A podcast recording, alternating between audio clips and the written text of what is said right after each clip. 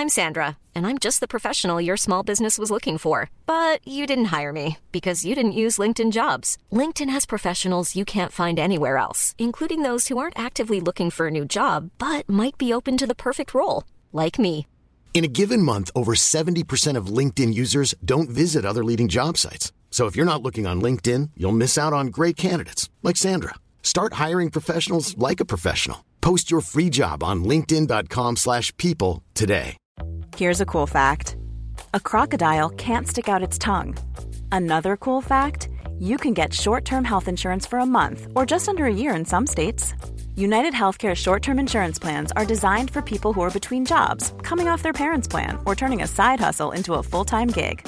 Underwritten by Golden Rule Insurance Company, they offer flexible, budget friendly coverage with access to a nationwide network of doctors and hospitals. Get more cool facts about United Healthcare short term plans at uh1.com. There's never been a faster or easier way to start your weight loss journey than with PlushCare.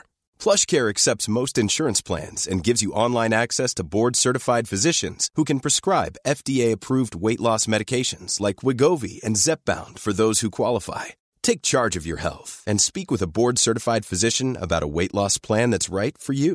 Get started today at plushcare.com slash weight loss. That's plushcare.com slash weight loss. plushcare.com slash weight loss.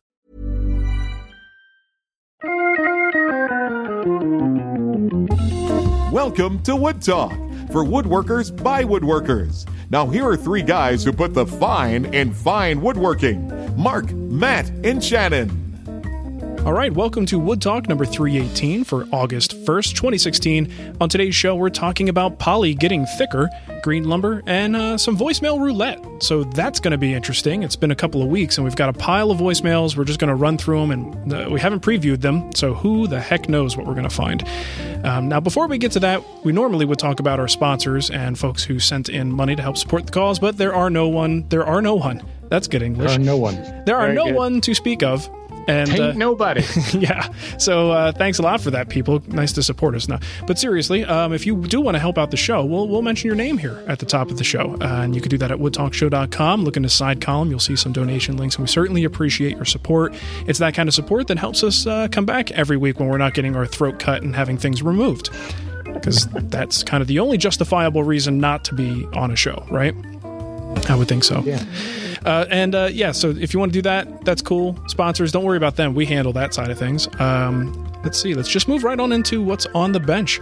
So thanks for for keeping the boat afloat last week, gentlemen. Um, and I do appreciate the, the the references to my my throat parts being on my workbench. That was funny to listen to. I enjoyed that very much. You. Yeah. So, uh, so everyone who listened last week knows I had some uh, thyroid stuff taken care of, and uh, honestly, you know, I feel better than I felt in months, and that's a that's a good sign. Um, so I still do have some voice discomfort, um, but it's I feel like it's getting under control now, and I'm feeling more like myself. And, uh, and that's the key. So I did get back in the shop and got some stuff filmed and trying to kind of get back in the swing of things. And I was playing with turbines. Uh, I did a little turbine video just showing people, you know, what, what they could look for, price comparisons and quality and things like that. And it's, you know, one of the, the side effects of doing this kind of a woodworking show and, and sort of talking to the public constantly. And this is a good problem to have. I mean, who wouldn't want this? But you, you end up with a lot of extra stuff you know things that you may not necessarily use. And i'm i'm pretty good about giving the stuff away. You know i'll give it to someone or i'll sell it extremely cheap um, but i don't like to hold on to extra things i'm not using. Like there's no no, no good comes of these tools just sitting around not being used right? So um, i started to do this uh, this episode and i realized that i've got like six turbine sprayers in the shop that's ridiculous. And it's so stupid. So at the end of the show, I'm like, you know what? Let me throw in a quick giveaway. I'm going to give away the Rockler one that I bought just for this episode. Uh, let me see if I, you know, who do I know that could use one of these things? Let me see if I could ship one out to them. So I'm kind of trying to call the herd of turbines here a little bit and just keep the ones, uh, maybe two, you know, because I like to double fist it sometimes. Yeah. yeah. I mean, any more than two. I mean, you only have two hands. Yeah, any more than two is just ridiculous, right?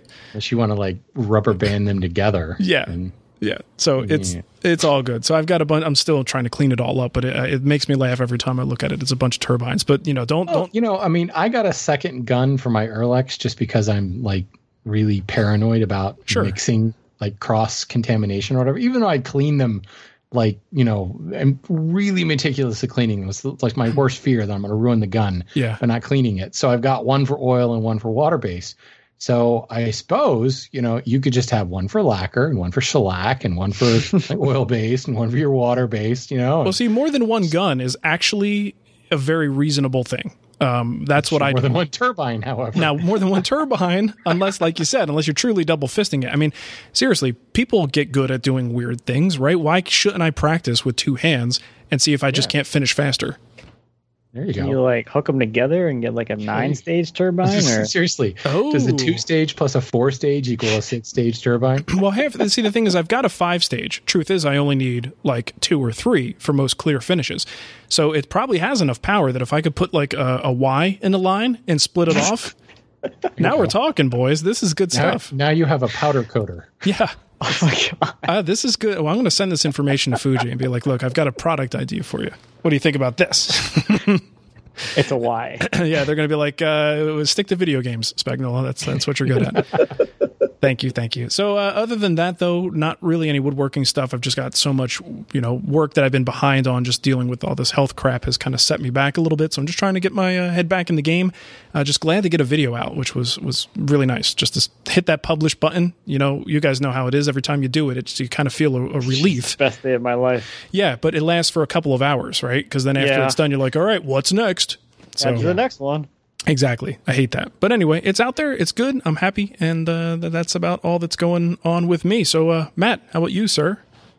I'm um, still rocking the farmhouse table build. I got um, I'm, I'm applying finish to the top right now because that's the hardest thing to move, and it's like staying outside. So I'm like every day I'm like looking at the forecast, like is it gonna rain today? Can I can I like maybe get a coat on before it rains? Yeah, That kind of fun stuff. And it's been interesting finishing outside because all kinds of fun stuff just drops right into your finishes. It's curing. yeah, it's a whole different variable there. it's very interesting, and this Epifanes stuff takes a long time to cure. Yeah, it does. Like people complain like, "Oh, wipe on poly, it takes forever to apply." I'm like, no, I'm like I have to wait like full 24 hours between coats here. Mm-hmm. This takes a long time to apply. I've been applying since last Thursday. and what's what's got, like, your humidity? What's your humidity situation up there right now? I don't know. I gotta ask Siri. hey Siri, what's the humidity like? Hey Siri, what's the humidity index? No, listen to me. Ah, whatever. She's she doesn't know. She She doesn't doesn't know. want to talk to me right now. don't know, We're don't care. she says check, too long, didn't read. Ah, Either way, can you just give me a like? Is it humid? it's it's not as humid as it used to be, but yeah, it's summer. Okay. Uh, Typical- Open a window, stick your head out, Matt. That's that's how you check the humidity. It's a family guy. now, what it's about gonna rain. was it? We got that. 76 today. Okay. Oh, okay. percent. So my point is, the humidity could be a exacerbating factor in this as well. oh, absolutely. Yeah. I I don't disagree with that. Okay. What about that comment or suggestion? I can't remember how it came to us, but somebody suggested actually turning the table upside down and like finishing on the underside to keep stuff from like dropping into it. I'd be curious to see how they had it supported upside down so you could Right. finish Get the, whole, whole surface. surface. right? That's a weird I guess suggestion. I could like put it over some kind it. of frame and screw it to the bottom side. I, I, yeah, No, I don't mean, know. You're gonna you're gonna screw through to the bottom anyway. To the to the you're gonna screw the top to the base, right on the bottom yeah, side. I'm just thinking. So I just to, put like to eye the- hooks and like hang it from your um, what? I don't know. That's tree. so, that's such a weird on. idea. And then you get finished dripping in your face, and you're sliding on like a, a dolly. That's true too. that doesn't Oh, sound that's fun at all. Think of the great footage you could get of that. In that case, Matt, go for it. Because and you could I'm put okay. like you could put uh, your son on it like a swing, and Oh it could my swing back and forth, and then you wouldn't have to move the brush. Yeah. My wife would kill me if it wasn't like more than an inch above the ground. You could tie him down to the tabletop. There's, there's, there's nothing risky about that at all. He's going in a good direction. I like this. yep. No. Um, so have you have you mentioned anything about the guild on this one, or do we want to let the, the cat out of the bag here, or I, I have not would you like to? anything. You just did, Mark. I mean, I think you just did. I did, but there's always editing, guys. You know, I could, I could Oh. work magic there if I needed to. Um, all right, well, Nice. yeah, let the cat out of the bag because this is not necess- this is not going to be a project. Because that's the other thing. I get a little bit apprehensive about talking too much about things that will be behind a paywall, because then you get people excited about it and they go, "Well, damn, now I have to pay for it." Oops. I guess So- we better go back and re-record last week's episode then. Yeah, I didn't. I didn't catch the full episode, so we talked about the table for what, 15 minutes? nah, there's, I'm sure Yeah, there was, was a good discussion. good discussion. Yeah, I'm sure it's fine. So yeah, Crazy. cat out of the bag. It's going to be in the guild. Uh, that's that's it's slated for early 2017, and Matt and I have some uh, cool plans. I'm trying to bring Matt in as you know more of a partner in this than than simply just making a project for us. So 2017 should be a much more substantial year. The farmhouse table is one of those builds, and we've got some really cool things cooking up. It's been a, a couple last three or four days has been kind of nuts, like trying to bat ideas back and forth about what people would like the most and what makes the most sense. So, um, trying to incorporate someone into the guild, which to me is a natural thing. For a lot of people, it's weird, you know, so they, they don't know how to deal with another person. Like, that's not me in there, which is such a foreign concept to me. But I guess I've established this habit in the guild, and uh, and having someone else in there is just kind of um, it's it's difficult. It's weird, but I think Matt's the perfect choice for it. So having him come in and do things things that I wouldn't normally do with materials I might not normally have access to, I think it's awesome. So anyway, farmhouse table is going to be part of that. So just heads up, we'll have more information on it when it's available. Woohoo! Yeah. It's very cool. Well, good Very stuff. cool. So Shannon, how about you? You have it looks like some French words in the in the notes here. French. Yeah. Well, uh, the the what the polar opposite of Mark playing with his 12 stage turbine is me rubbing my wood with a broom.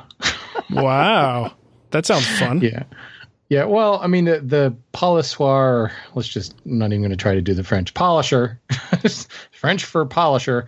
Uh, that uh, it's kind of been around. Uh, I mean, it's certainly been around for hundreds of years, but Don Williams kind of reinvigorated it a couple of years ago. I've seen him demonstrate it a couple of times. For those of you that don't know, it's coming out of the the whole Roubo translation that Lost Art Press has been doing with Don Williams and it's it's a, a bundle of, of broom straw or bundle of rushes, stream rushes that you're essentially using to burnish the wood, but then also to apply a wax finish. And I've been playing with it on and off for uh, a couple of years. Uh, bought a couple of these uh, polishers from from Don. He has a uh, like an old timey broom maker making them in the Shenandoah Mountains, which is kind of cool. I just hear banjos every time I play with it. um, but it it is it's an awesome technique. I mean, like the first time you try it, you're kind of sold because it is certainly it it creates a really incredible shine. Um, I mean, Mark, you've gone through the whole pumice and rotten stone thing and Sure. like rubbing out a finish and everything. This is the same principle, although there's really not a lot of abrasive going on here. Um, there certainly is some historical debate on what material was used and stream rushes will have a little bit of, of abrasiveness to them but this is such a tactile finish. Like you can just use the polisher raw with no wax or anything like that and just use it to burnish the the wood and you get this amazing feel. Like silky smooth more than any smoothing plane or 600 1200 grit sandpaper could ever produce for you and it, it's it's really amazing. Um, and then you apply a little bit of wax and it it heats it up and allows the wax to uh, flow into the pores and it combines pore filling with burnishing and a high gloss or control the gloss based upon how much you you rub it, it it's a pretty cool technique. Um pretty straightforward too. Take the broom rub it on the wood. Um, so yeah it, it, i i like it. I you know have been playing around with it. Haven't really used it on a full-blown furniture project nor do i think i would use it for the entire furniture project. You know, I wouldn't like furnish the legs or anything like that. It would just be like the tabletop or maybe a drawer front or something like that. Um, but I had a lot of fun with it. I did a presentation of it um, for the Hand Tool School apprentices the other day, and now I've got this piece of sapele that is just like blindingly reflective and oh so silky smooth. And it's just sitting on my bench, and I like get distracted and rub it. So I've got a question. Yeah. While you're thinking about rubbing your wood. Um, This type of thing, I remember there was a demo that Festool used to do with uh, their um, random orbit sanders, just showing how they, they go from a rough piece of um, Yeah. stock and bring it all the way up to the highest grits. And this thing is just like what you're describing, super shiny. And we're not even, there's like no finish involved whatsoever. It's just abrasion, um, which ultimately is what this thing is doing. Just, a, you know, very high grit, if you want to give it a name. Um, so that type of finish doesn't stay that way very long. And even if you add a little wax into it, it tends to not stay that way very long unless you're talking about something that only gets put up on a shelf and never touched. So that's what I'm curious with something like this. How long does that finish last? Is it something that you are intended to do periodically? And like the the practic sort of practicality of something like this is what I always question because and, and especially wax only finishes, they don't look mm-hmm. that good for very long. Like you always see it right after and everybody goes, "Oh my gosh, that's just gorgeous." But let's look at it in 6 months. What does it look like? So that's what I think when I see something like this, it feels like one of those almost too good to be true because it is too good to be true. It's not going to look like that for very long unless you repeat the process again. Right. I mean, and, that- and that's where in, in a lot of the just the experimentation I've been doing with it is kind of part of that long game. I want to see what these test boards look like a year from now. Um, I've got a I've got a box that I built that I use the the polisher on that's I guess it's about eight months old, mm-hmm. and it still looks exactly the same, but that's only eight months. Um, right. There is a, a, blog post that Christopher Schwarz wrote because, of course, he's been one of the champions of this whole thing, and he he first demonstrated this like two or three years ago and kind of did the same thing I did, where there's like this board that's just like hanging out in the corner of his shop. And he took pictures of it, and it looks exactly the same. And I think the difference here, but it's untouched, um, right? Correct. It's unhandled. Yeah. It's I mean, of course it looks the same. I think one of the main differences here is this is not really you can use like a paste wax or a renaissance wax or something like that a soft wax with it and it certainly makes a huge effect. But where this really shines is when you use a hard wax. Yeah. Um, you know we're talking like beeswax that you know, dents your tabletop when you you whack it on the tabletop.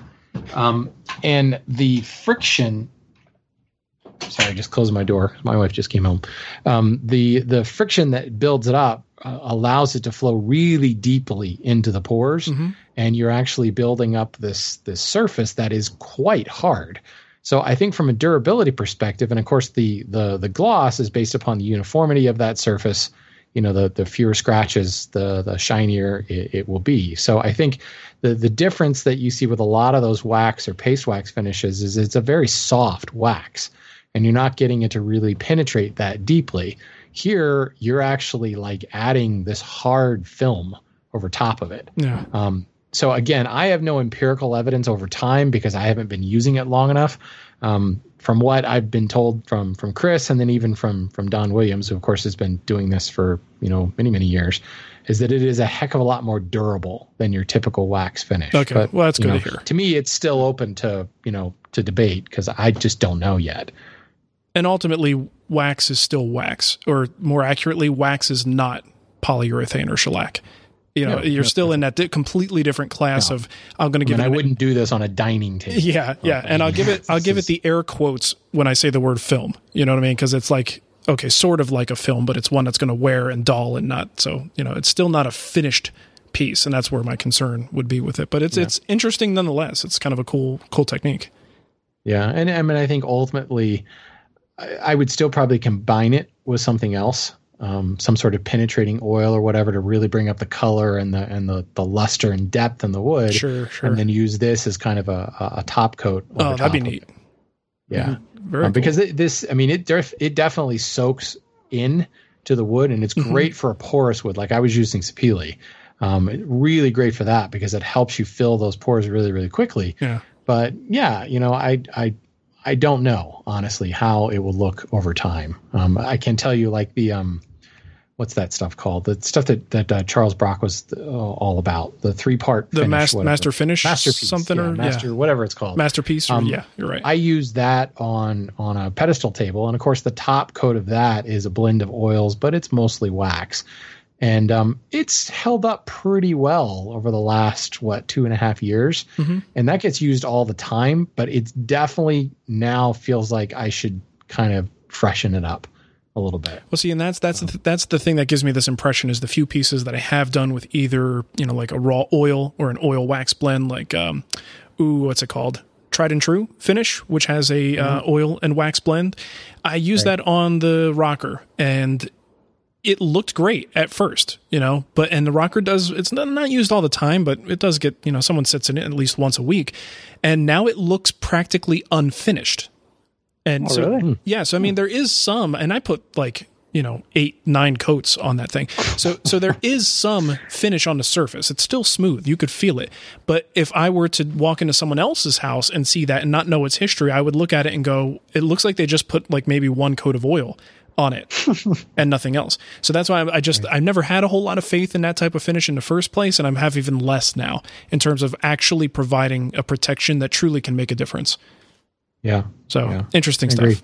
All right, I well, agree. cool. So it'll be interesting to see how this plays Let us out know. over time. for sure. Um, and if, if if nothing else, just rub it on your face. That might be. Uh, it looks like it might. it looks like one of those shaving things, like old school shaving cream um, brushes. right. That's what it looks like to me. nice. Just a wee bit coarser than that. Just a little bit. Hey, you don't even need Harry's razors if you got one of those. No, just a, a gallon of their shaving cream. Yeah, just uh, braid it off. All right, let's get into what's new. Got a couple cool things to mention for you here. Um, first one, I actually came across a post in the Wood Talk online forum, and someone said, "Hey, check this out. Looks like William Ng is getting into the online education realm. And if you go to wnwoodworkingschool.com/courses." they actually have a course posted. Now, the price was there and it's since been removed. I'm guessing they haven't finalized it and it was it, was previously listed at 149 and I think it actually gave a little bit more information and I might have ended up on maybe I was on a different page, I don't know. Um, but it is his coffee table, the Greene and Greene inspired coffee table which I took that class. I have that in my living room. That's my coffee table and it is awesome. so, uh, I don't know again, the price point 149 bucks, but you're learning from from the man, you know, William Ng knows his stuff and he is uh the, the guy that runs the William Ng woodworking school and I am really anxious to see what you know what what this online presentation is going to look like for this. Um, so if you are interested, you can go to that link I said before, wnwoodworkingschool.com slash courses. Check it out. There's nothing, doesn't look like there's anything there now, but I think if you sign up to the main l- newsletter, you'll definitely know when something happens here and when you could sign up for this class. Um, but yeah, if you're interested, go there and take a look because I think it'll be pretty cool. Nice. Yeah, Yeah, it's always always exciting to see new people jumping into the online education thing. it is. Rising rising tide mm, ships and something some sort of proverb. Something like that. Rising tide sinks all ships. Is that what it said? Yeah, maybe Yeah, that's so- it. yeah. That's that's what I believe. it. If All we're all right, this, this uh, next one comes from Dusty, um, and he actually says, "I contemplated not sending you this link because this is so dangerous. The more I watched the vid, the more entranced I became with the designs that the electricity produces. So this is a YouTube video that, and we've seen the whole uh, like in plywood where an electrical current was run through. Yeah. This is actually somebody who's using it as a design." Um, technique i guess Yeah. um, in in solid wood. And I gotta say, the guy that does this, I think backyard scientist or backyard scientist woodworker or something like that is the is the channel. He does a really good job of striking the fear of God into you at the beginning of this. I mean, he's he's obviously been around the YouTube cul-de-sac a few times and knows that if you put something even slightly unsafe out there, you're gonna get hammered. So there is like a, a whole big like not just the Norm Abrams public safety announcement, like you will die if you do this. Be careful. you know, so I, Nice. I I appreciate that he did that, but um, Dusty's right. It is it's so cool to watch. Um, he's basically just hooking the electricity up to this board, and you're getting these just crazy like tree-like or almost coral reef-like patterns that burn into the wood. And if nothing else, it's just really entertaining to watch. Cool. So, yeah, I personally am not going to do this because I'm scared to death of the technique, but it looks cool. I don't want to die. yeah, Yeah, I'd I try wouldn't do that. try. Definitely would I'm not do interested that. in the death thing. Very cool. Next one here is from William. Thought you guys might want to take a look at this YouTube channel, Samuel Mamus, Mamius. I don't know. Mamius? Either way, Mamius. Anyway, there'll be a link to this. See, if- it's in French, which I tried to watch earlier, and as did Shannon. It was very interesting. Um, but have a look at. Très these- intéressant. That sounds like something that might be French. Yeah, my high school French. That's all I know. I'm done now. He is building a shaker slash Roubo style bench from a log to workbench. And he had a video about cutting up the logs out in the woods with a chainsaw mill. And I guess the, the wood is tamarind? tamarind Hmm. Is the N silent? I don't know. Hmm. Sure. Heard I don't know. Ways, I think. Amaranth. Tamarind. You know, I'm not a fan of the French accent. or the French language, I should say.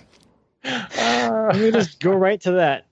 Well, I, I honestly I didn't watch the video, but I did listen Honesty to Day. the, to the first five seconds, and I'm like, man, I just I, a lot of people love it, right? You get that you, you always hear that at least in the movies. You know, it's the it's the the language of love. To me, it sounds like the language of you got crap in your mouth. And um, I don't mean to offend anyone because not like Jersey English is much better, but I mean, Oh, I will uh, fully take take uh, you know the blame for a, a horrible uh, accent, but I- it just I don't know. French just doesn't do it for me. It's weird. Oh, sorry about that. Total tangent. Sorry to offend all the French listeners, I have nothing to say to that. both of them. Yeah, just let me dig my hole. I'm fine. Hey, you know what? I, you got to go easy on me. I just had surgery. Little sympathy here. Uh, That's what do we got here? So kickback. Let's move into that. Did I miss anything? I tend to do that sometimes. No, we're good. No, no, we're kicking it back. Kicking it back. All right. So first things first, we've got Preston Norris who says rubbing alcohol dissolves pencil lead graphite. Forget the acetone. So I guess someone was talking about removing pencil lines, Yeah, I think Matt was telling me to rub acetone on my wood, and and he says just I use just rubbing alcohol. Okay. it's funny 'cause I don't have rubbing alcohol in my house, but I have plenty of acetone. So there's that. What about uh just denatured alcohol? It's not I don't know, does that isopropyl, but it'll you know should should work. If, know. I'd imagine if I'm not a isopropyl chemist works. like you are. yeah, but you I, might I have still find um, I still find my smoothing plane works just fine. uh, the uh, that that's that's the best the uh, Neanderthal high horse. just That's our well, favorite. that's what we were talking about last week. It's like you know, I'll plane off my my um whatever my layout marks and everything. Well, what we were talking about like hardware and finishing, and Matt was saying use Yeah. blue tape to mark the locations, and I thought, oh, that's really cool because you know then you just peel the tape off. Sure. And I was just saying, well, I just I go back after the fact and smooth plane everything right before I go, and you know That's that works. be- that works just fine. I don't need any any acetate or rubbing alcohol or any of that. Yeah, stuff. but see, sometimes you're using a wood that isn't like you haven't been doing all hand tools up to that point, and then you go, "Yeah, I'm just going to give a quick pass with a smoother," and then you go, "Oh crap!" and you got a whole bunch of tear out to deal with. great bubinga. Is that that's the worst? You're like, "Yeah, let me just hit it with the smoothing plane." It's, I, have seen Shannon do that, and then you just ruin the whole board. Come on, Cherry. That's right. That's why you got to work with Cherry. Cool. Next is from Eric. It says, as a metallurgist who's taken to his PMV 11 plane blade, polish it with 0.3 micron alumina, and etch it with acid to look at the microstructure, then shot it with an X-ray gun to learn about its chemical composition. I say polish to 8,000 grit and drop your chisels. there, you you have go. it, folks. From a metallurgist. That's that's the final word. And, Interesting. Yeah, I, I I actually want to see him. I want to see that X-ray gun. Yeah, it Does it sounds work scary. like those X-ray specs that you could get in the comic books? I don't know, it sounds like a weapon a villain should carry around. Nice. Um, we also talked last week about um, walnut at Home Depot. We've now had several instances of people saying they have walnut in their Home Depot. And Jonathan here in Maryland, actually south of me in Silver Spring, Maryland, did find some. And he confirms that it is S4S, but the stuff that he saw uh, was three quarters of an inch thick. So it's the typical kind of one by six measurement where it's three quarter by five and a half instead of one by 6 Um, but he's got it at nine dollars and forty six uh, dollars a linear foot for one by six. What I found interesting is the one by four drops to five ninety eight a linear foot. So pretty whopping difference from one by four to one by six. Interesting. So there you go. Walnut showing up in Home Depot everywhere now. That's not, you know, it's nice in a pinch though. You know, you're in the middle of a project, you need an extra board. I don't know about, I mean, I would imagine most people, your local Home Depot or Lowe's is likely closer than your hardwood dealer. You know, Yeah. so in a pinch, if you just need one extra board or something, it's it's cool to have the resource. nothing else, like I, I was at a point in a project this weekend where I actually needed some half inch thick cherry. And you know, I'm looking around, I just needed some small pieces of it. And I'm looking around at like the offcuts I had, and they're all eight quarter. I'm thinking, all right, I guess I got out the resaw and you know saw them down. It's like, wouldn't it be nice if I just like I could get one of those S4S boards that's already at three quarter because I could get it to half inch in seconds. So Yeah. yeah, that's probably one of those things where the lazy man would have won out, and I would have run over to Home Right. Depot and pick up some some one by whatever cherry. Um, See- so now, you know, you could do that with walnut. Definitely. See, Matt doesn't need to do that. He just like throws on his suspenders and logging pants. He goes outside, pick, picks out a tree and says, you're mine. Oh, well, as we'll talk later, it's a little more than that. Oh, is it? I got to plan a little more ahead than, than that. Okay. I can't like, oh, it's uh, 10 o'clock on a Tuesday night. I need a little bit of walnut. Let me go cut down a tree real quick and have some wood to go here. Especially if you just need that half inch thick board. You know, you can't just cut that half inch thick board out of there. Yeah, just cut it right out of the hewing tree. hatchet and just cut it right. yeah, you don't even edge. need the whole tree. Just slice, take a slice out of it. It's it's Eco logging. That won't kill the tree at all either. Go will along it? and take a little slice out. It's Just fine. take a little eight foot log out of this tree, Yeah, put it back together, it'll be feature fine. it back up. Nah, just No sure it, sure it up with some two by fours. just let, pop them in there. It'll be fine. Uh, all right, so let's get to our voicemail roulette. This should be interesting. There might even be like who who knows what's going to be in here, but they're all legitimately like you know 40 50 second email or voicemail so they, let's hope there's actually something good in there so If it's the power company, I already sent the bill. Oh, good to know. little late. but- good to know Hi, yeah, this is uh, Ruben Villanova. I was just uh, giving you guys a call because I ended up getting a, an email from PayPal saying that my uh, uh, that my uh, I guess my monthly recurring uh, donation didn't go through. okay i'm not going to play the whole thing i don't know what where, where he's going to go with that um, but okay so he's having a problem with paypal gentlemen i think this is just one more reason for us to start looking into the patreon thing you know so, so we don't have to worry about paypal the, the cancellations and stuff like that i'll have to listen to this guy's voicemail and see if i can help him out later but uh, let's not listen to the rest of that okay next So far, voicemail roulette is a fail. oh for one It's going really well. This is a message for Zachary Hansen. If you are not Zachary Hansen, please hang up or disconnect Oh. this call. Okay, I'm gonna hang up because uh, guess what? I'm not Zachary Hansen, and I wish this lady would. I wish she would stop calling because she doesn't. Stop calling here. yeah, I'm gonna have to hit block. All right, okay, we got two more. Uh, oh for two. Wow, oh we're doing two. real well so far. This, this is this is a Wood Talk classic right here. Hey guys, this is Nate calling from California, and I have a repair question. I've been working on my Roubo workbench for probably a year now, and the top is all ash. It's about five inches thick.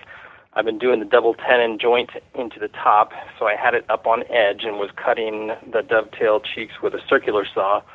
And as I put it down on the edge, which happens to be the very front of my workbench, um, the guard got caught in the cord and didn't clever the blade, and I went meow meow and cut right into the front of my workbench. Ooh. So I have two nice gashes in the front of the workbench in the ash on the long grain. Um, uh, it's probably three eighths of an inch deep, and it, they're pretty pretty gnarly looking. So what do you got? Thanks. Sounds like you got your first uh, dings in your Yeah, workbench. say, well, it's a workbench. What's the problem? Yeah, I think you're going to find two schools of thought with this. One is who gives a crap if it's not, you know, functionally or structurally problematic, right? Uh, and then you're going to find the folks who are going to say, well, you know what? You could probably patch it in some way. You could almost make it look like an intentional thing. I think I would look at the pattern that it created and see if you can't maybe even repeat that elsewhere and then drive some walnut, thin walnut pieces into that kerf cut and see if you can actually make it look like an intentional inlay. I mean, that's a possibility. I like that. I, I actually did that on my first like quote unquote real bench that I did. Um, I had an area where I was kind of using um, figured veneer for the very front apron just to kind of make it look pretty, and I didn't. The, it was just too long for a single piece, so I had to end grain butt two pieces against each other. So the clamps slipped while the glue was drying, and there was a big gap between those two. So I was like, well, okay, crap. So what I decided to do was route patterns, vertical patterns, and came up with just this like purple heart maple, purple heart maple sort of design. Put one there, and I'm like, well, shoot, I just did one. Why don't I put, you know, two more? And I kind of did this like sporadic thing across the front, and it looked fine. It looked great. You know, so I would think along those lines. There might be something you could do to almost make it look like it was on purpose. Yeah, and more than likely you're going to have to cause more destruction Yep. before before you're done. Yeah. Like you know, because you've just got these random saw curves in there now. So they're circular saws, so they're probably you know quarter inch uh, wide curves, I guess, something like that. Um, so you you may have to like come back and make an even bigger swath of destruction down the Yeah. front in order to inlay that strip of walnut or purple heart or something like that. Um, or you can embrace the chaos and go with some sort of like spider web pattern and just put more curves on it. And you know, you could even uh, do the poor man's inlay. Well, it's not really poor man because it's just as expensive and use epoxy. Might actually be cheaper to put scrap wood in there than to fill it with epoxy. But Yeah, yeah. you know, tinted epoxy or something like that, um, and and just flow it into there, um, and then uh, you know, plane it off or sand it off or whatever flush. Yeah. That would be a, a, a really easy one to make sure you fill it in fully. Plus, it's going to stabilize things a little bit more. Um, although wood glued into place inlay, it's going to be just as strong. But Yeah. I wouldn't give up the thought that you know, all right, well, I've got these two gashes. Now I need to make six more right. in order to to, to unify them a little bit. You know, if they're at a slight angle, you might have to widen that gash to you know two inches wide and actually inlay a whole strip on top. Yeah, you know, you could also skin it. You know, just get a nice strip of quarter inch stock or something like that. I don't know if you could afford whatever the design is. I don't know if it can allow for the front to come out a little bit further, uh, but you could always skin it. And then what you're left with after that is the gap behind that, essentially that veneer piece, and that could just be filled with epoxy or, or you know a, a piece of wood you can drive in there. So your flaw, your your visible flaw, is just reduced to the, that little tiny thing on the. I think you said three eighths deep. That little three eighths by an eighth inch cut that you made there. So that might be one way. So from the very front, it's just going to look perfect. You can just skin it out. Yeah. I mean, it, it's a great opportunity to, to practice your inlay. That it is. I've got a couple of patches on my workbench where uh, that was like the actual lesson I was teaching for a video was Mhm. doing inlay. And it was like, well, look, here's a really gnarly piece of tear out on my ash bench, coincidentally. Yeah. And I was like, well, let's just cut it out and inlay a nice straight grain piece over top of it. And, you know, matching the grain and getting as close to seamless or invisible as possible uh, was was a, an exercise in and of itself. Yeah. So, you know, in, embrace the suck. There you go. Matt, would you just leave it as is or would you bother doing something pretty? Oh, I don't know because you don't actually see a picture of it. I don't know how bad it really looks. yeah. Easy for I us might- to say. I might it. leave it if it's not terribly ridiculous looking. I mean, I've, I've, I'm making no effort to keep my bench safe. It's a piece of equipment in my shop. I beat the crap out of it. Um, so I probably wouldn't mind as much, but I get the feeling like, oh, I just built this thing. When you build a workbench like that, you put a lot of time into it. You put more time into that than a, like a lot of the furniture pieces you did probably previous to that. Mhm. So I totally get the idea, the thought to clean it up or fix it up. I mean, there's plenty of ways you can go about it if you want to. Do a some kind of crazy sh- uh, like sand shading inlay thing on there or something. Put a little tree nice. on there or something. There you go. Your logo, if you have a logo, put your logo right over that. Right. I don't know. Inlay a copy of the circular saw that caused the damage in the first place. There you go. That way, there's a story There that goes go. with it. See, I like that. I like that. Well, I mean, you Well, could also you know, just look at it- it as the first ding you get in your car. You know, the one that Yeah. really gets you mad. Well, you got it over with. The, thing the thing is though is if it is three eighths of an inch deep, that's a pretty big ding. I mean, that's going to collect sawdust, and it's just Yeah. going to get annoying, and it could possibly like, you know, chip away over time. Yeah. That's a pretty big ding. Yeah, the epoxy um, fill at the very least. I mean, I, I'm Yeah. just saying, don't try to hide it. Just stabilize stabilize it. Well, for instance, I have I have a saw kerf on my bench. Um, so that one of the last times I was using my Festool track saw, and I, you know, I hung the plywood off the edge of the bench and put the track so that the blade wasn't going to cut into the bench. And I forgot about the fact that the leg vice chop Oh, is right there. So I have this nice parallel kerf across the top of my leg vice chop. So it's like, eh, See, that, what are you going to do? relief cut for when you're sawing something Oh, Or it- yeah. pairing or something. That's it, what that it is. allows me. It's a speed hole. It allows me to clamp faster. Yeah. Very nice. Yeah. All right. So we got one more here. I think one more. Let's uh, see what this is about. Hello, gentlemen. This is Ben in Jonesboro, Tennessee, with a quick comment about chemical strippers. One time I was stripping some furniture, and I guess I didn't pay enough attention. I went to the bathroom, and when I came back a little while later, I was like, oh, this is a little unpleasant. And, um, oh, never mind. Whoa. that was an abrupt ending. I guess he just didn't like where it was going. Way to leave us hanging. no pun intended. Uh, Yeah, I, I'm- I'm, I'm, I'm just trying to put my head together and, and wrap my head around what actually happened to this guy. like, did he get some on his business? Like, what, what happened? That's gonna where my say, you mind gotta wear those gloves, man, or take the gloves off. I don't know. Oh, oh. Yeah, right. Wow. That's what I'm. That's what I'm wondering. I once did that at work uh, when I worked in a lab and I had a very embarrassing moment. I just I was in the middle of something. I had to go pee really bad, so I ran into the bathroom and I forgot to take my gloves off. And what wound up happening was I left the bathroom. My gloves were still on, and my boss was coming around the corner. Happened to be female, which just seems to make it worse. And if when you see someone come out of the bathroom with gloves on, there's only so many variations of what just transpired, right? Like obviously I didn't wash my hands. Obviously, I had my gloves on when I went in, and now I still have those same gloves on on my way out. I was like, well, okay, I feel like a real turd right now. I didn't get fired, though, thankfully. I don't know why. I just totally unrelated, but thought of that. Um, all right, it looks like there's another voicemail here. Let's try it out. Hey, Marc Shannon and Matt Cremona. This is uh, Brian McCauley in Columbia, Maryland, and I'm calling to uh, talk a little bit about the walnut at Home Depot. Um, oh, nice. There is indeed walnut at Home Depot, and it is relative, uh, you know, relatively close to us, Shannon. Um, it's been probably a month or two since I've actually seen it, uh, but it is quite pricey, as you talked about in your show, and um, but it is beautiful. Uh, the stuff that I saw was definitely very, very clear, uh, without defects. And uh, if I remember correctly, I'm pretty sure it was three quarters of an inch, not not a full one inch thick. Um, so there's that. Um, I probably won't be buying it. I prefer to buy my stuff in the rough, but you know, in a pinch, if you're short a board or you need some something, you know, it's there. So uh, thanks for the show, guys. I really like it, and uh, you know, keep doing what you're doing. All right, later. Cool, nice, and that's why I usually preview these things and put them in the right category because now we're listening to Kickback when we normally are answering questions. what? No. Yeah, that, there- that. there's usually some rhyme or reason. Let me see if this is a new one here. Hey guys, this is Jim from South Carolina. Uh, I had a question referring back to the last show when your guest star Marc was out. Um, you talked about wood movement, and sometimes you just gotta screw stuff down, uh, kind of disregarding the wood movement in that case.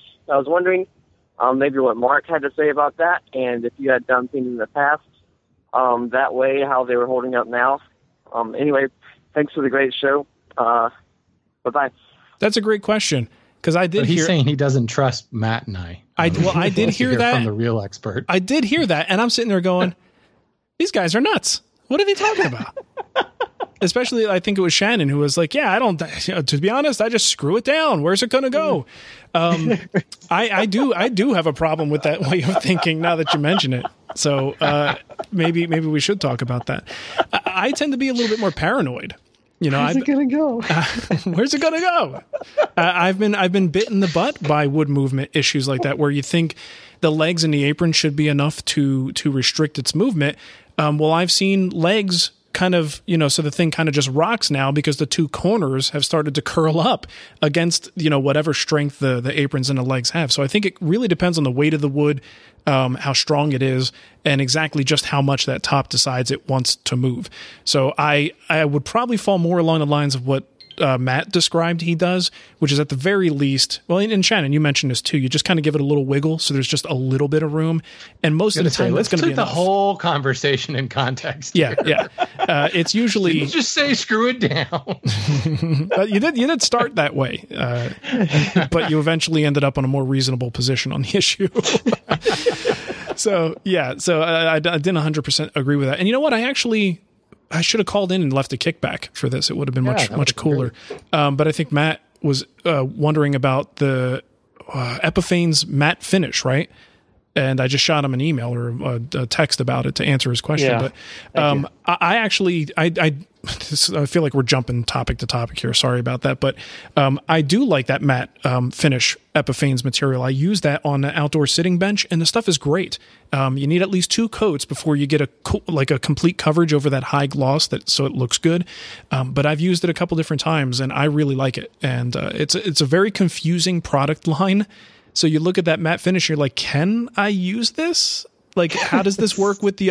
Is it as good as the other formulation? Right? It, it's confusing, isn't it, Matt? It's very confusing. You have like no idea. Like, is this like its own thing? Can I use this by itself? Like you would like normally like use a different sheen. Yeah, exactly. And I, like- I, I went out on a limb and I just bought it and used it, and, the results were good. So I give a thumbs up to that. Uh, all right, one last voicemail, and we'll be done with this. Ma, this Chuck Thompson from South Louisiana. Ma, just cut some pecan with a chainsaw into some two inch thick slab. The humidity down here, even in winter, doesn't get less than 80%. Ma, how long do I wait to use that wood? It's not going to get that dry down here. Do I just check moisture in the barn where I do my woodwork? And if it's the same as that as an old piece of wood in there, Do I use it or do I do something else? Ma, appreciate your answer. Thanks. Uh, a plus on the accents we're getting in on the show Seriously. lately. That was awesome. Fantastic. Um, so Matt, what do you say to that? I would check it against something in the house. Um, some some piece of wood in the house, some piece of furniture you previously made, and uh, wait till the wood gets to that same equilibrium point. Nice. I don't. I'm not sure what that would be because I have no idea what it's like down there as far as equilibrium point goes. But just make it match. Make it match. Make Good it match. Uh, how are we the doing? Key On, is is is equilibrium moisture content is not the same as relative humidity. yeah. So you may say it's 80% relative humidity. That doesn't equal the amount of moisture in your It- wood. That may mean that 14% is the equilibrium moisture content, or it's 16, or it's 12, or whatever. You have to actually look at a board that you know has been around a while, preferably in an environment where that furniture you're building is going to land. hmm You guys got time for one more? You think? Sure. All right, last one. Yes. This is this is actually the last one we have. This is a message for Zachary Hansen. Oh, Zachary Hansen! You fooled us again. Zachary, you better call this lady back. You know what I'm going to do? There is a block option in Skype. I think I'm going to start using that. Zachary, you get far too much credit on this show. Too much airtime. Like out there doing something weird and like giving out a fake number. Yeah, I- I know. Seriously, this is ridiculous. All right, let's get into our email. Uh, first one I have here is from, oh, shoot. What is his name? Kyle, I think, if I'm not mistaken. Might not be. Anyway, he says, Arm-R-Seal is my go to finish. It goes on easy, looks great, durable, yada yada. But I found that if I open a can and use it over a few weeks, it gets noticeably thicker as time goes by. I assume that the most volatile parts of the mix are evaporating, despite me trying to always make sure that the lid is tightly sealed. My question is, what's that stuff that's left? I'm guessing that uh, what's left has proportionally more oil than poly. I haven't tried Bloxygen because I figure that if there's enough air exchange in the can to lose finished compounds, then I'd be losing the Bloxygen too. Uh, is this happening just while I have the can open for use? It is likely. Or is it likely that the changing formula is significantly affecting what I'm putting on the wood? Have I asked enough questions yet? Any thoughts will be appreciated as your weekly hour of edumacation and entertainment. Okay, well, first of all, let's clear one thing. Arm-R-Seal is not a mixture of oil and poly, right? So if it is changing in any way, you're just, it's a urethane mixture in there that's fairly diluted so that it's easy to wipe. Um, don't be, you know, sort of confused by the label that says oil and urethane on the front that's deceiving. It's for for what we know as woodworkers and what we expect material to do it's simply polyurethane that's been diluted right? So if you are what you're experiencing there in all likelihood is a combination of things. You are losing you know some of the thinner kind of evaporates off but what it's actually starting to do is cure. Um, so when you take that lid off, every time you take it off and you expose it to oxygen, and you know the more you take out of the can and you put that lid back on, the more oxygen is sitting above that finish. Um, so every time you do that, you are slowly but surely curing the finish as it gets to the point that it's getting thicker and thicker until it eventually hardens. Right, and when it does that, you might start to see chunks in there, um, or it just might get goopy and, and, and kind of nasty. I've seen it do both of those things. So in your case, it's slowly but surely getting unusable. And as long as you could wipe it on the surface and still get a decent finish that cures in the expected amount of time, it's usable. And when it doesn't do those things, it's not usable. I wouldn't worry too much about doing much other than, I don't know, maybe if you want, add a little bit of thinner to it if it's getting hard to work with. Uh, but by the time it's that bad, it's usually ready to be thrown away anyway.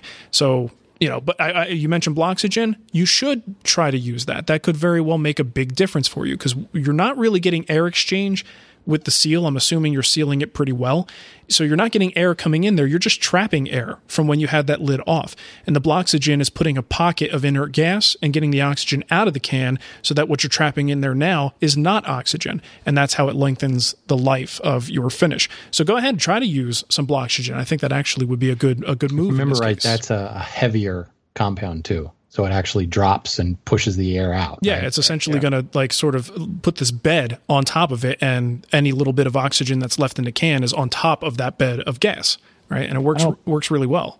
People stick marbles in the can too to take up space, so there's less oxygen in there. Whatever, I guess Brox could work. Yeah, anything with weight. Yep, yep, exactly. And you know the um, other thing is not with Arm-R-Seal, but if you've got some cans of finish like the vertical thin cans, you can actually squeeze those. So as you're um, getting ready to put the cap back on, give it a squeeze and actually bend the can so the liquid comes all the way to the top, and then throw that uh, lid down. And that's a good way to get as much air out of there as possible. Another reason why I don't buy finish in gallon cans. I thought you didn't buy finish because you don't finish. Yeah, Well, there's rubbing that, with that but- that brush thing. That's right. He's just scrubbing it with bamboo or whatever the Sweep heck with is my broom. He's the, what is that? They look like no, a, no, no. Seriously, I mean, you buy it in quarts or in some instances pints, Yeah. and that way I just don't have, you know. I mean, if if I've got a a, a can, what I've got a gallon can of Danish oil, Mhm. and I've had it for a while, and it's at that point where where he's talking about where it's like, yeah, I'm probably gonna have to let this thing go. You go to shake it and it doesn't make any noise at all. right. I think no this is bad. It's more of a clunk. but you know, anytime that I'm having to open and close that can, you know, three and four times, you know, I'm just thinking about finishing an extra or an average piece of furniture. I'm going through a fair amount, of a high percentage of a quart of Arm-R-Seal on a you know a decent size uh, piece of furniture. So. Yeah. That's why I buy it in a quart or smaller, because that way I don't end up with a bunch of stuff laying around. No, it's a good point. Is uh, finish unless you're one of these people who's in a high production environment, it's not exactly the kind of thing you want to stock up on. Yeah. You And if I have a little bit left in the can, I finish stuff in the shop. Right. People ask what finish I put on my workbench. Whatever is left in the bottom of Yeah. the can. Name one. basically is what goes on my bench. Right. Hey, nothing They're wrong all with that. there. Do you use finish? Yes. Which one? Yes. All of them. Very cool. All right. This uh, last uh, email comes from Kevin. He says, I've finally been given permission to buy the lumber for our new bed uh, using Marc's latest king bed design. And the wife even found someone local on Craigslist with a good deal on large quantities of maple. I was hoping to use cherry, but it's quite expensive up here in the Pacific Northwest, and this was a really good deal. I was able to get enough for the bed for three hundred dollars. Uh, I should have, I should have clicked Maybe probably checked. Should have checked as I drove up and saw trees felled everywhere. But being my first time buying nice lumber in this quantity, I was a little distracted, read excited. Uh, it wasn't. It was not until I pulled into the driveway that it dawned on me this is freshly milled lumber. Dope. I know a little about drying wood and that it has to needs to be done before using it to build. This is my first time, and I guess my mind didn't put it together until it was too late. I now have 50 or so board feet of wet lumber in my garage and an angry wife that wants her bed built. Do I have any options with this lumber? Do I have to paint the ends and wait a year, which means I have to go buy more lumber right now?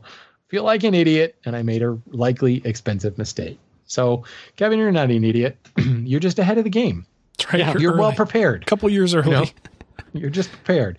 So there, there's a couple of things here. Uh, The, the fact of the matter is, is yeah, you can't really build with that. If the stuff is freshly cut, it could have a huge amount of moisture, but it's probably not going to be as moist as you might think it is. This is for the people who don't like that word, moist, when you say it a lot. I've heard that. Um, what is with that? Why do people not like the word moist? I have no idea. I always thought that was weird too. I've I heard- like it just because it annoys people, and I just like to say it a lot. Yeah, I mean, now that you know it bothers people, definitely use it all the time. moist. Um, there's a there's a trick that a lot of the sawmills I work with use, both domestically and and foreign. When you first fell the tree, they'll often stand them up. You'll see these huge X patterns where the the wood is laid on a on a rack, kind of like leaned on a rack, and then on the other side of the rack is leaned the opposite way, forming an X.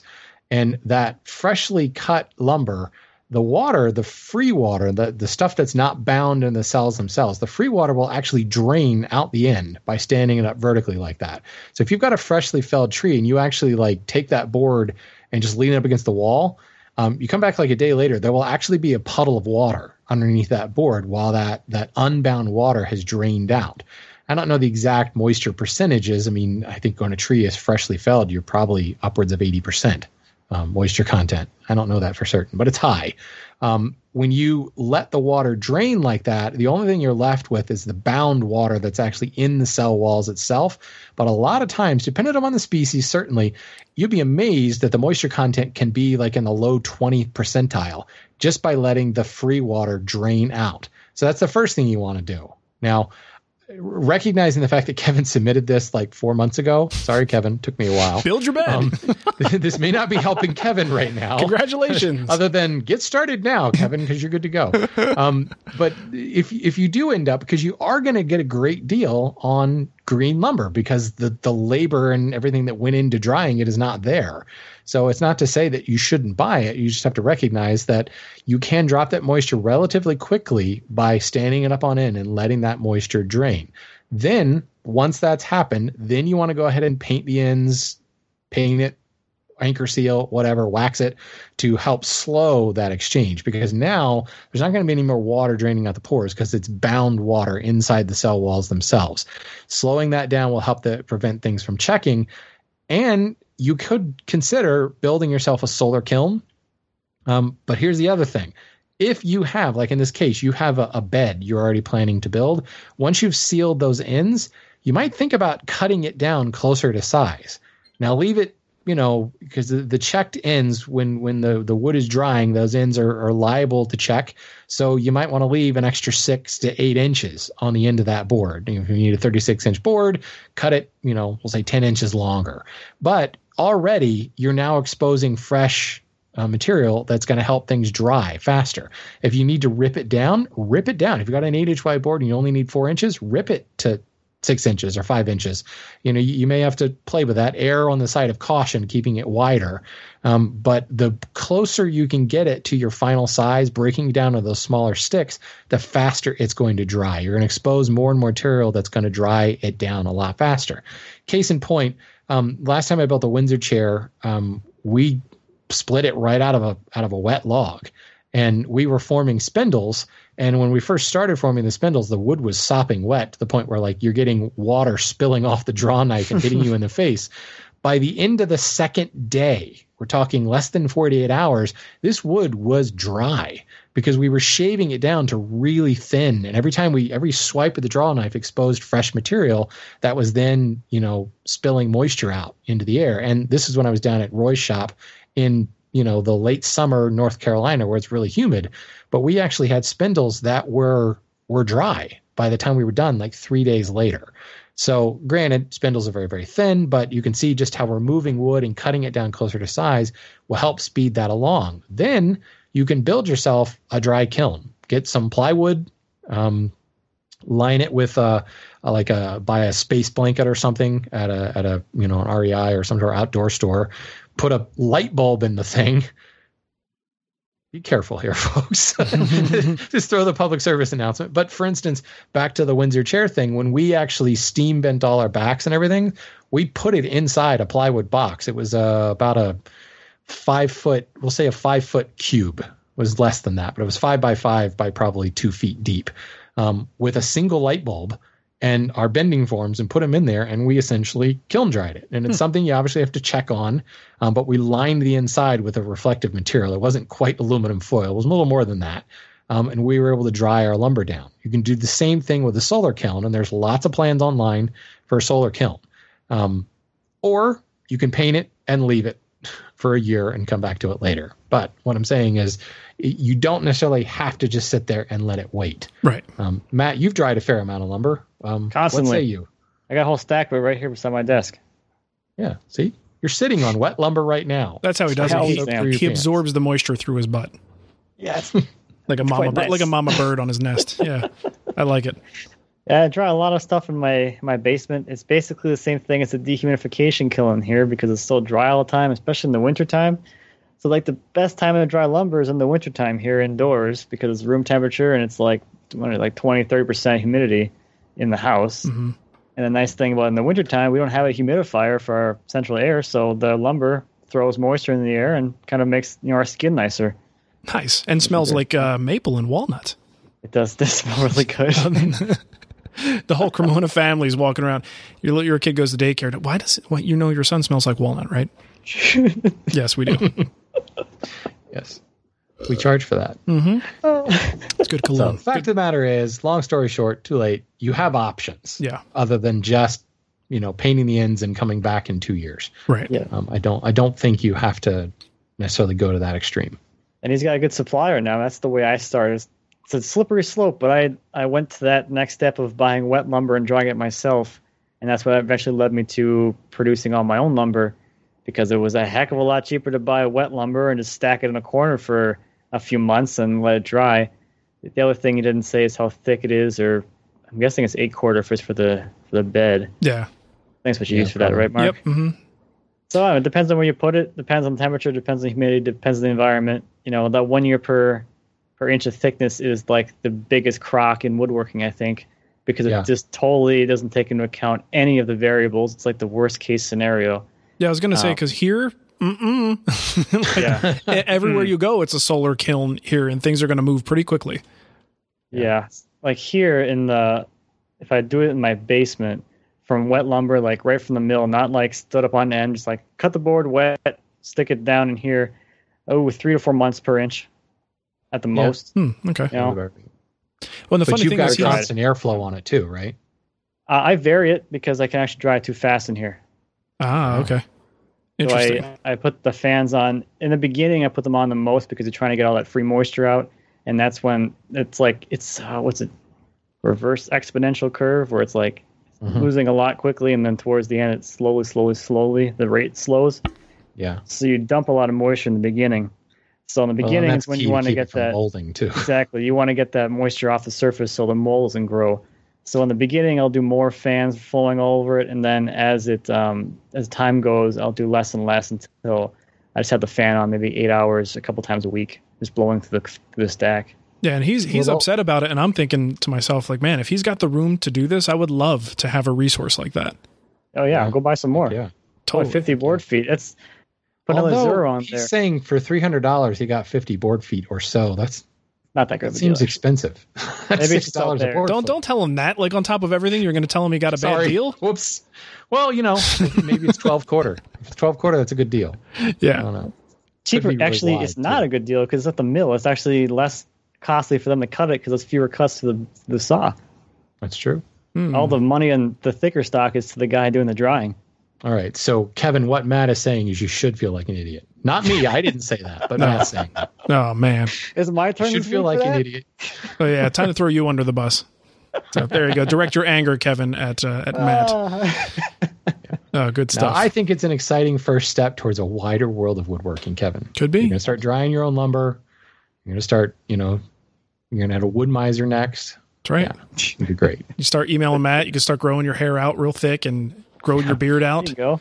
You're still never going to build that bed, but you can have your own lumber. You'll look the part, so that'll be good. Build the boards on the ground, put the mattress on top. There's a platform bed. There you go. What's the problem? Dude, I ma- I made a joke post about uh, pallets at some point, and um, and somebody like didn't say anything. They just posted this picture of a bed, like a platform bed made out of pallets, and it was literally nothing more than a bunch of pallets screwed together to create this platform. And someone put like lights and stuff under it, and I couldn't figure out whether this person was giving a rebuttal, thinking, "Look how nice this is! How dare you make fun of pallets?" or can you believe someone did this? This is made out of pallets. I couldn't tell where they were coming from with it. Uh, Oh. but it reminds me of that. Like, yep, let's just call it a platform bed. Perfect. oh, good stuff. All right, well, that about wraps it up. Uh, if you want to help support the show, you can. You can set up a recurring or a one time donation over at woodtalkshow.com. You could pick up a Woodtalk t shirt at twwstore.com, or you could leave us a rating over in iTunes. We got a bunch of them here. I'll try to read some of them. The first one is a three star rating. We don't get many of those, but I'm not sure that I believe it. Like, it might not be a legitimate one because the subject is dumb kid and the, the write up says sad. Now, I don't know what That's any of that. I don't know what that means, but that I am not going to accept that as criticism. I'm going to accept that as a mistake. How about that? Uh, let's see. We've got one from Freebirds says uh, they sure love to talk about their wood. I don't always listen to podcasts, but when I do, I choose Wood Talk. And uh, Chuck, with a bunch of numbers after his name, says three guys with a passion, always fresh, always witty, mostly educational. I hate it when each show ends, always wanting more. Is the last one I'll read. Uh, Chad Mag- Magiria says, uh, The good voices in my head. Working in the shop is not exactly the most social activity in the world. After a while, you can even forget how to talk to others altogether. So after I get tired of having all the same conversations uh, with my Stanley number five, again for the third time, I know it's time to go get the latest episode of Wood Talk so I could metaphorically share the journey with some other folks in the shop. Keep up the good work. Cheers. I love that. Yeah, isn't that great? It's nice to know. I mean, we've all been there. We spend a lot of time in our shops alone. I'm sure you guys listen to a bunch of podcasts, and those people kind of they do become sort of like your your uh, virtual friends hanging out with you because you don't have anybody else to talk to. Yeah, I'll tell you, it was really weird coming on the show for the first time. Like, oh, Right. You guys talk back and like, we actually to talk back. now? Yeah, these were the voices in your head for the longest time, and now now you can't get us out of your head. We can't. We keep bothering you even when the show's not on. It's great. Yeah, leave me alone, guys. I know. Jeez. He's like, why did I ever? again. Why did I ever give him my cell phone number? Uh, good stuff. Uh, all right, Shannon, how about you give him the contact info and we'll get out of here. I can do that. Because if you really have comments, questions, or topic suggestions, there are several ways to contact us. You can leave a voicemail on Skype. Um, and if your name is, what was his name? Zachary? Zachary Hansen, I think. Yeah, Zachary Hansen. Um, you have several voicemails on our Skype, so make sure you call that lady back. yes. Um, don't don't call us again, Zachary. Anyway, leave a voicemail on Skype. Our username is Wood Talk Online. You can call our voicemail line at 623-242-5180 or use our contact form at woodtalkshow.com slash contact and leave us a comment on our website at woodtalkshow.com. We also have a Facebook page somewhere in there, and you can also find us at woodwhisper.com, renaissancewoodworker.com, and mattcremona.com. Boom, baby. ZacharyHandler.com. Yeah, exactly. Hanson, Hanson, get it right. Zachary Hansen. Sorry. Yes. Handler. That's a c- comedian. Hansel. So hot right now. Cool. All right. Well, thanks for listening, everybody. We'll catch you next time. See you. Bye.